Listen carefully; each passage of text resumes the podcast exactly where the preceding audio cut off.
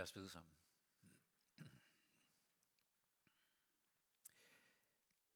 Kære Gud, tak for, at vi også øh, denne søndag får lov at lukke Bibelen op og se gennem ordene der som et vindue ind i fortiden. For at få øje på, hvad du har gjort, hvad du har sagt, hvordan mennesker har handlet og reageret, og at vi igennem det, vi ser, må blive klogere på dig og klogere på os selv. Lad det ske også i dag. Amen. For nogle år siden købte jeg en bog med titlen No Perfect People Allowed. Perfekte mennesker, ingen adgang. En bog skrevet af en øh, præst i USA, og med en kirketænkning, som bare er fascinerende, og er øh, rammende, er udfordrende og inviterende på en gang. Med overskriften Perfekte mennesker, ingen adgang. En kirke, som de jo gør mange steder i USA, så har de her store skilte ude ved motorvejen med et eller andet slogan, der siger, hvorfor man skal komme i kirke. Og de slogans kan være meget, meget uheldige. Altså der er slogans som, lad ikke bekymringer slå dig ihjel, lad kirken hjælpe. Altså det, det er sådan, de, de kan være uheldige, de her øh, slogans. Men deres, synes jeg godt nok ramt. Perfekte mennesker, ingen adgang. Eller en anden søndag, kom som du er. Altså, fordi vi kan have så mange, øh, så meget modstand i overhovedet at komme i kirke, fordi vi har et billede af, at så skal man passe ind, og man skal, man skal ligne de andre, man skal måske have styr på sit liv, inden man kommer. Fordi det har det med at se så pænt og ryddeligt og ordentligt ud. Kom som du er. Kirken var også klog nok til så i deres undervisning og i deres måde at tale om menneskelivet på, og tilføje. Det er nødvendigt at komme, som du er. Det er det eneste, du kan. Det er den eneste mulighed, du har. Men tænk engang, at Gud elsker dig højt nok til ikke bare at lade dig forblive, som du er. Og det kan godt lyde provokerende, men for et menneske med selverkendelse, og når vi kigger indad og siger, der er faktisk nogle ting, jeg gerne vil ikke forblive sådan i mit liv, så er det jo en trøst. Så er det lige præcis det, jeg har brug for at høre, at jeg må komme lige præcis som jeg er, og vide, der er en Gud, som tager imod mig, som jeg er, og elsker mig nok til at sige, det du går og slås med, det der ødelægger livet for dig lige nu, det der bekymrer dig, jeg er ikke ligeglad. Vi kigger på det. Vi arbejder med det. Vi gør det sammen. For Gud er jo en Gud, der kalder til forandring. Mange steder, når Jesus møder mennesker, så, så handler han jo til hjælp for dem, og så siger han, gå bort og synd fra nu er ikke mere. Gå bort og lev et nyt liv. Altså, mødet med den almægtige skaber forandring. Den, der kender Kristus, tilhører ham, der er det gamle forbi, og et nyt menneske er blevet til. Der, der starter noget nyt. Paulus, apostlen Paulus, som understreger, hvor vigtigt det er, at det starter alt sammen med Guds godhed. Og at han tager imod os ufortjent. Han spørger et sted retorisk, jamen hvad så, når, nu, når det nu er vores syndighed, der viser, hvor nådig og god Gud er, skal vi så bare blive ved at synde? Skal vi så bare blive ved, som om intet var hent, fordi så får vi igen og igen lov at se, hvor nådig og god Gud er til at tilgive. Og så svarer han aldeles ikke. Det, det ville være fuldstændig selvmodsigende. Så nej, Gud er en Gud, der kalder på forandring. Og skaber den forandring, han kalder på. Det er det, der også er på spil hen mod slutningen i Nehemias' bog. Det er et folk, der er kommet i kontakt med deres egen historie. Kommet i kontakt med den Gud, som er folkets Gud. Og er ved at opdage, at det her kalder på et nyt liv. Det her kalder på forandring. Et overblik over bogen. Vi havde det fremme sidst også. De første syv kapitler i Nehemias' bog, som vi har gennemgået, fortæller om helt praktisk det her med, at de vender tilbage. Folket har været i eksil i Babylon, Byen har været fuldstændig ødelagt, templet, jordet, bymuren brudt ned og brændt af, og nu er de i færd med genopbygningen. Først templet, og så i de første syv kapitler, der bliver bymuren genrejst. Med forskellige modstand udefra, indefra, undervejs. Kapitel 8-10 er så der, hvor vi befinder os nu. Sidste gang læste vi kapitel 8, og hørte om den her, hvor, det, hvor den indre genopbyggelse, den åndelige genopbyggelse af folket begynder. Det er fint at have fået det ydre på plads, en bymur, en et tempel, som kan fungere og kan minde os om Guds ord og livet sammen med ham. Men nu skal der ske en genopbyggelse af folkets gudsforhold. Det startede i kapitel 8, hvor de stillede sig op og lyttede til oplæsninger fra loven, fra Moseloven. Og da de hørte det, så blev de ramt af det, man med et gammelt ord kalder for syndenød. Altså det her med at blive opmærksom på, at jeg er en synder. Der er noget i mit liv, der ikke stemmer med Guds plan for livet. Der er noget, der, der kolliderer. Og det er ikke lige meget. Det skaber den her nød over min synd, et problem. Det her er noget, jeg er nødt til at få gjort noget ved. Og de begynder at græde, og så er det Nehemias råber op og siger, hey, hold op med at tude. Stop. Stop, stop, stop. Lad være med alt det der græden. Nu skal I gå hjem og lave en god middag og drikke en god vin. Og hvis der er nogen, der mangler mad, så skal I sørge for at give dem det, for nu skal vi alle sammen holde en fest for glæde i Herren er jeres styrke. Og det går de så hjem og gør. Det er, det er jo ret fantastisk. Og så kommer så derefter en tid, kapitel 9 og 10, er en bekendelse af den her syndighed, de var kommet i kontakt med. Men først glædede de sig, først festede de, og så kom der en tid til at bekende deres synd og leve på ny. Der er en tid både til glæden og til bekendelsen, til jubel og til anger. Og vi skal våge at gå ind i begge dele. Nu vil vi øh, gøre, som vi jo lærer i Nehemias' bog, nemlig at rejse os op i ærefrygt for, at der bliver læst op for ordet. Så det vil vi også gøre nu. Øh, I får lov at sidde ned de efterfølgende gange, for det kommer sådan lidt plukvis. Men I får de første tre vers her. Den 24. dag i denne måned samledes israelitterne under faste, klædt i sæk og med jordstrød på hovedet. Det er sådan nogle sørgetegn, tegn på anger og sorg. Israels slægt skilte sig ud fra alle de fremmede, og de trådte frem og bekendte deres sønder og deres fædres skyld.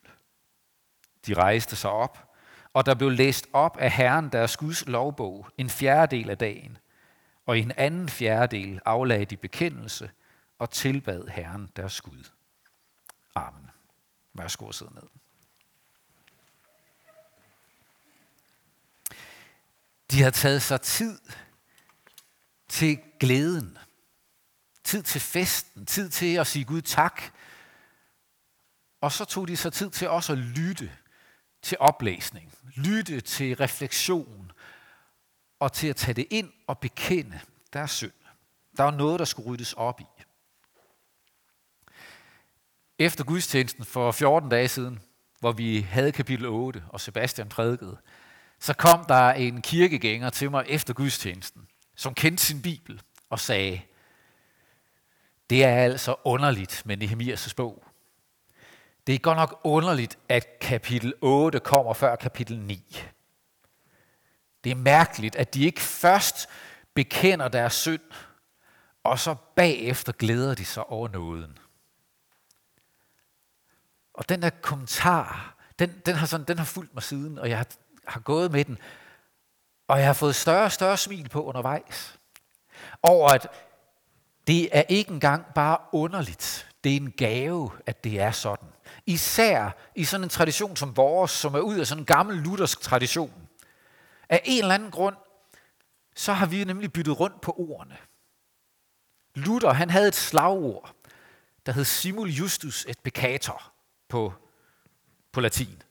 Simul justus et peccator, og på dansk er det blevet til på en gang sønder og retfærdig.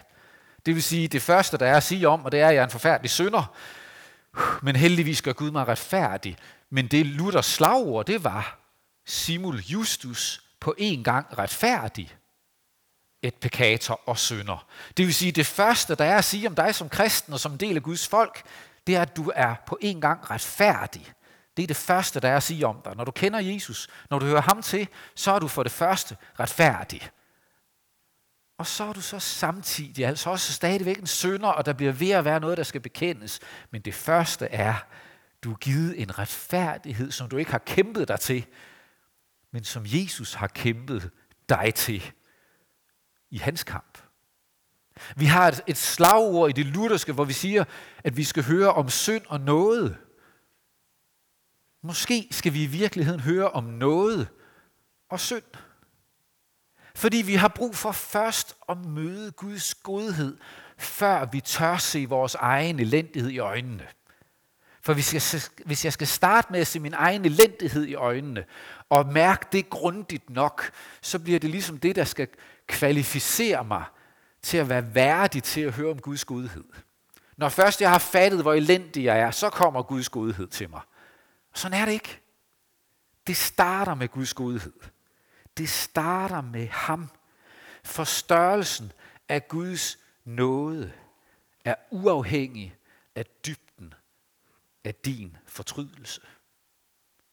Guds nådes størrelse er uafhængig af, hvor meget du angrer din synd.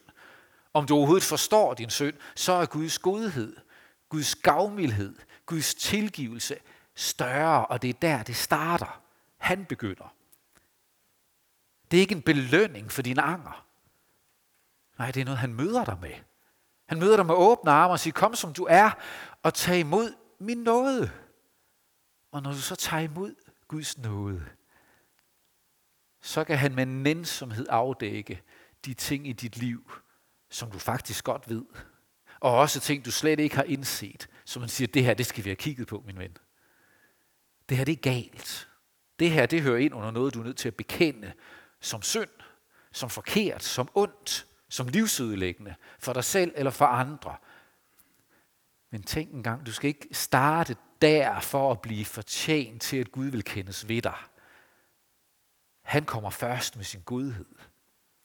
Og så siger han, skal vi så også lige snakke om det andet. For i mødet med Guds godhed, der mærker jeg des mere min mangel på godhed. I mødet med Guds barmhjertighed mærker jeg des mere min mangel på barmhjertighed over for andre mennesker. I mødet med Jesu uselviskhed mærker jeg des mere min egen egoisme, og det at klare mig selv og tage vare på mig og mit. I mødet med hans gavmildhed bliver jeg opmærksom på min egen gærighed. Det kommer der i mødet med hans godhed. Der vokser det. Og det betyder, så bliver bekendelsesdelen noget, der finder sted med sådan en blanding af fortrydelsestårer og glædes, glædestårer. Fordi at der er fortrydelse i det. Og det må der være, hvis jeg indser, når det går op for mig, det, hvor galt det er, så er der fortrydelse. Der er sorg i det.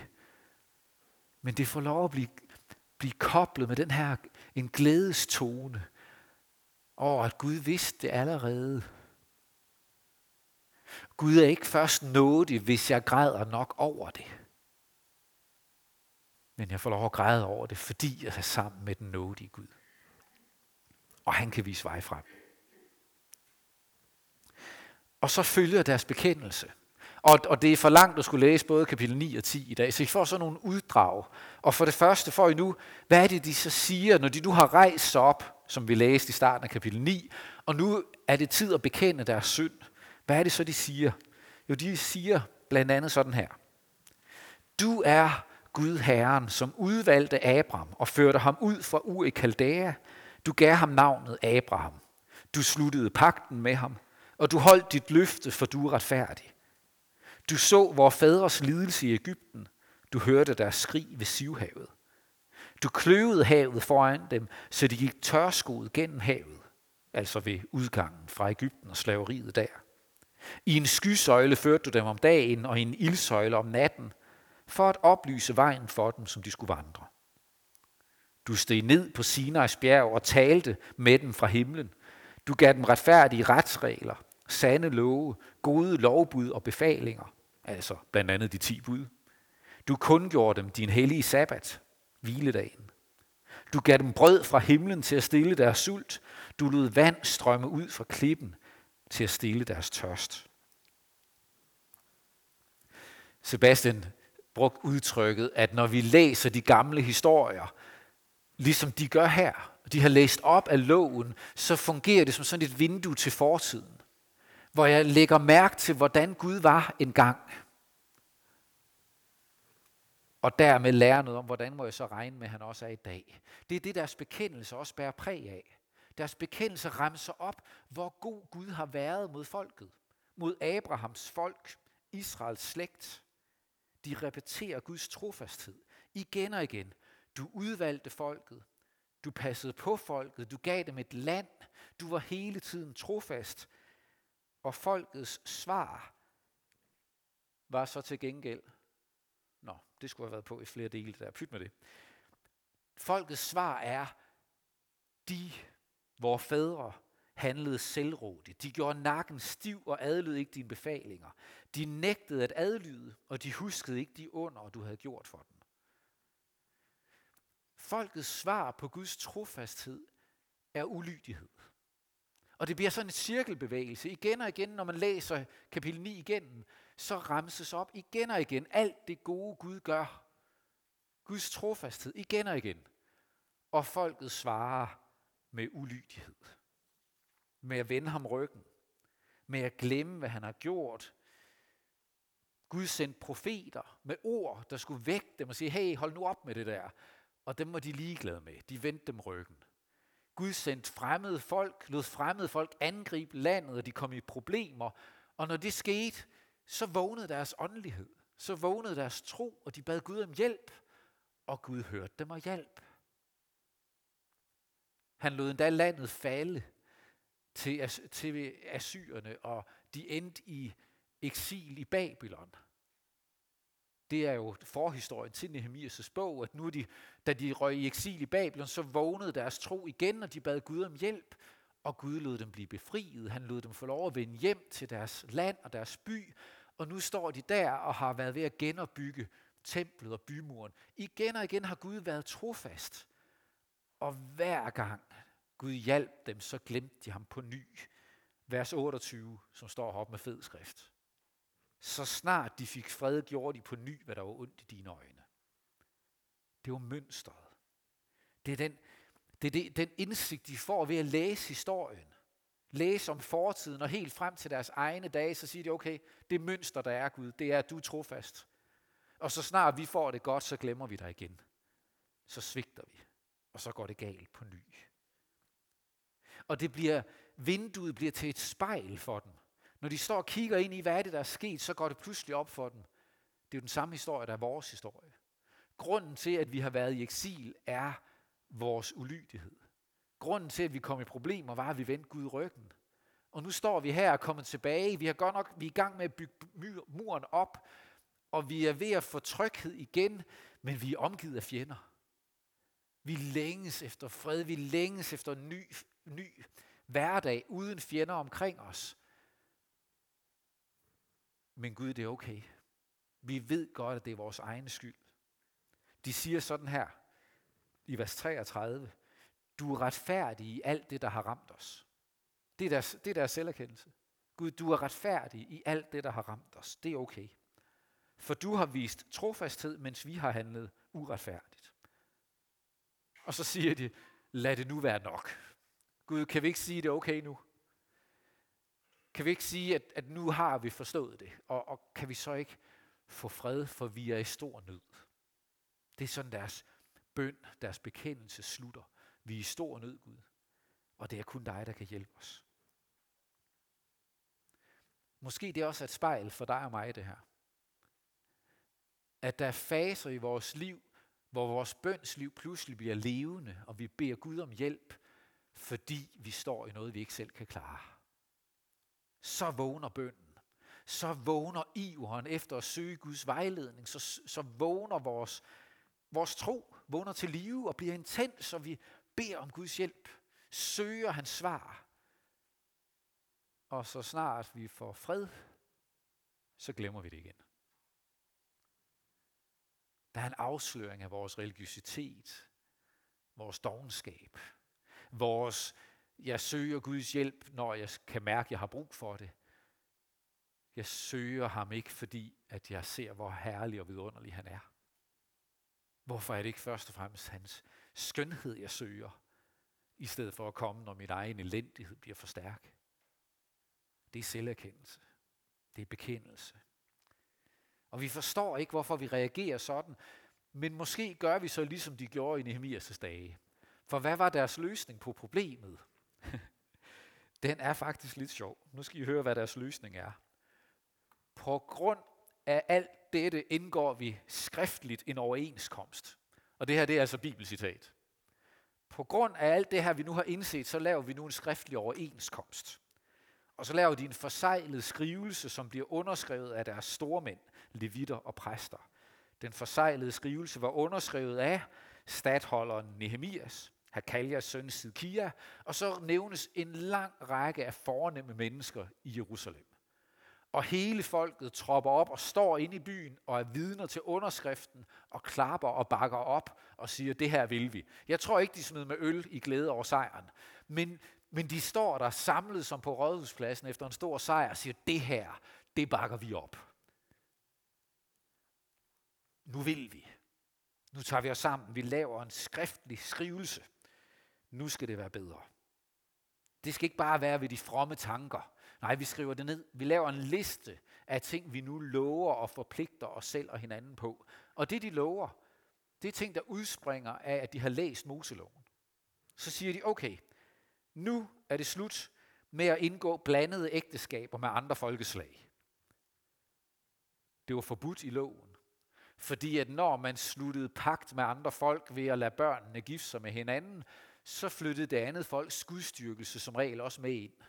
Og så fik man sådan en blandingsreligiøsitet. Og de siger, hvis vi skal holde fast ved vores gudstro, så er vi nødt til at lade være med at gifte os og gifte vores børn med nogle andre folkeslag og andre gudstro, anden gudstro. Det skal være slut med det. Fra nu af vil vi overholde sabbaten. Nu holder vi hviledag. Og de understreger endda, selv om der så er et fantastisk søndagstilbud i Bilka, så kører vi ikke derud. Det er ikke helt sådan, det står. Men, men der står, betydningen er den samme. For der står, selvom der kommer nogen og foreslår os en god handel på en sabbat, så vil vi afvise. Vi nægter at lave en god handel på en søndag. Eller på en sabbat. Det, det er det, de forpligter sig på. Sådan skal det ikke være. Så lover de at praktisere jubelåret. Jeg kan sige, at det er et dyrt løfte. Jubelåret, det betød, at hver syvende år, så nulstillede man al gæld i samfundet. For at forhindre, at nogen blev bundet i slaveri, bundet i livslang gæld til hinanden og skulle gå og skylde hinanden noget hele tiden, så hver syvende år, så var det jubelår, så blev al gæld eftergivet. Der står endda et sted i Moseloven, pas nu på, at bare fordi du ved, det er jubelår næste år, at du så ikke lader være med at hjælpe en, der har brug for hjælp med et lån. Bare fordi du ved, at jeg får det sikkert ikke igen, for næste år skal jeg tilgive. Pas på, du ikke gør sådan, fordi så, så dur det ikke. Det, var, det, var, det, er en, det er en svær ting at tage til sig. Vi nulstiller al gæld hver syvende år. Men det lover de at gøre. Og så lover de at betale tempelskat.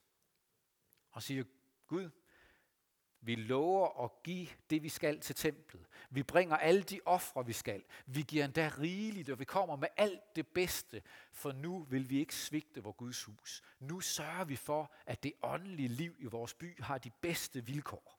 For nu tager vi os sammen, ja vi gør. Og så råber vi lidt højere, og så håber vi, det går bedre den her gang. Og det virker ikke. Det virker ikke. Det kommer vi til at se næste gang. Fordi det her, det er det religiøse menneskes svar på syndenød. Når vores religiøse side kommer i spil, og vi mærker sorgen over alt det, der er elendigt i vores liv, indser steder, hvor vi har vendt Guds gode vejledning ryggen, og hvor vi selv er skyldige, og vi har rodet os ud i ting, eller der er ting, der har ramt os, så er vores instinktive reaktion, det er at sige, nu tager jeg mig sammen. Og måske laver vi endda en liste. Hold op, jeg har lavet mange lister i mit liv. Over ting, jeg nu vil tage mig sammen med.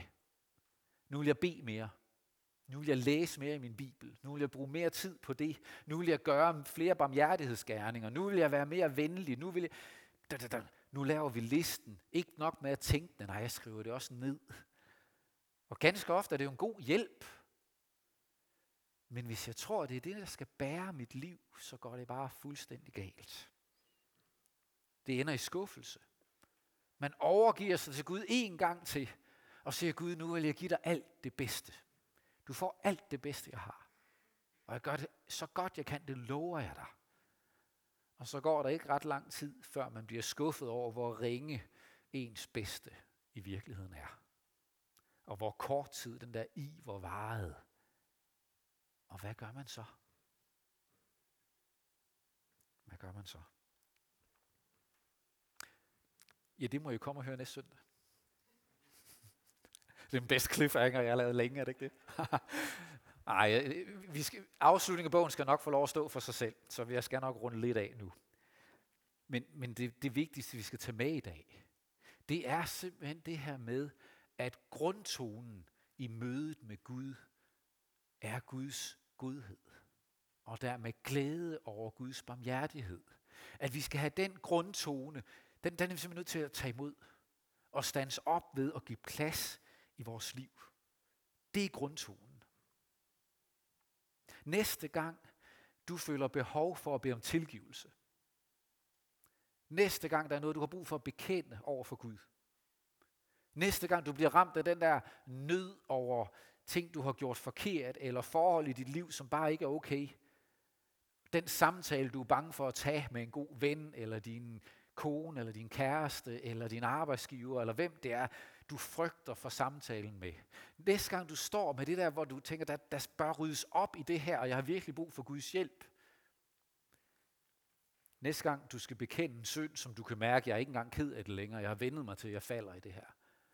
Jeg er efterhånden fuldstændig ligeglad med min synd.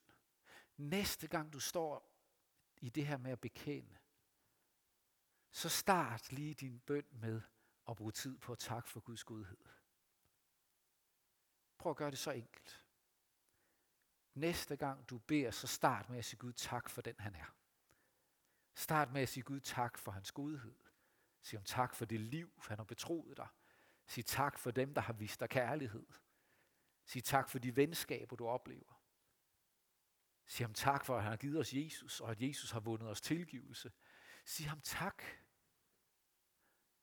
Og så kan du derefter sige, Gud, der er også noget, jeg har brug for din hjælp til.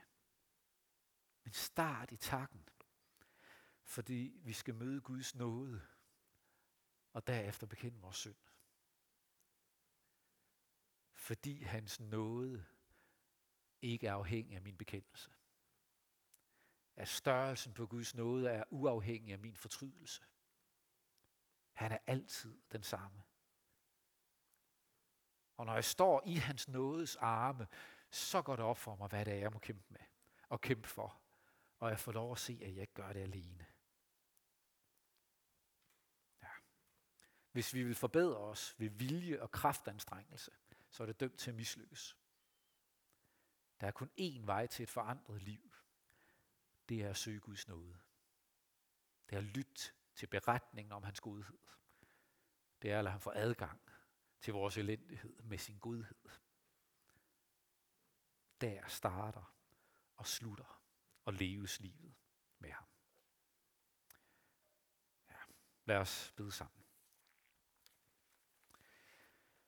Lov og tak og evig ære være dig, vor Gud, Far, Søn og Helligånd du som var, er og bliver en sand træen i Gud, højlovet fra første begyndelse, nu og i al evighed. Hellige Gud, tak at du møder os med åbne arme. At du giver os lov til at komme, som vi er. Ikke kun med det bedste, vi har, men også med alt det værste, vi har. At du tager imod os, som vi er, og elsker os nok til at møde os der og gå med os derfra. Også i et liv i forandring og forvandling, båret af din nåde. Hjælp os, så vi får lov at leve lige præcis der. Vi beder om din nåde og om hjertighed over fællesskabet her i kirken. Lad omsorgen være levende. Lad fællesskabet blive styrket. Hjælp os til at genfinde fællesskabet efter lang tid med nedlukning og forhindringer. Hjælp os til at tage imod hinanden med åbne arme og se hinanden for dem vi er, elsket af dig. Vi beder for din kirke i vores by, vores land og ud over verden. Lad os være ambassadører for dit rige og præget og fyldt af din kærlighed. Beder for din kirke der, hvor den er ramt af forfølgelse og trængsler. Lad dit ord og din ånd være til styrke og trøst. Velsign vores kongehus, dronningen og hendes familie. Og vi beder for alle med magt og ansvar betroet i folketing og regering, domstol og politi. Lad dem være et værn mod uret og til hjælp for alle. Bær for vores by, for vores byråd, Bær for vores borgmester Torben Hansen, for børn og unge, daginstitutioner, skoler, familier og hjem. Herre, velsign og bevar enhver, som venter et barn. Beskyt både dem og det ufødte barn, de bærer på. Bær for dem, der sidder med sorg og savn, fordi de har mistet. De, som kæmper med sygdom på læge eller sjæl. Kæmper med anfægtelser eller manglende livsløst. Vær os nær, når vi kæmper med brudte relationer eller et slidt ægteskab. Kom og byg os op på ny med din kærlighedskraft. Ja, hjælp os til at have blik for mennesker omkring os, og mind os om, hvem vi kan være til velsignelse for. Hør os, når vi hver især i stillhed beder for dem, du i dag minder os om.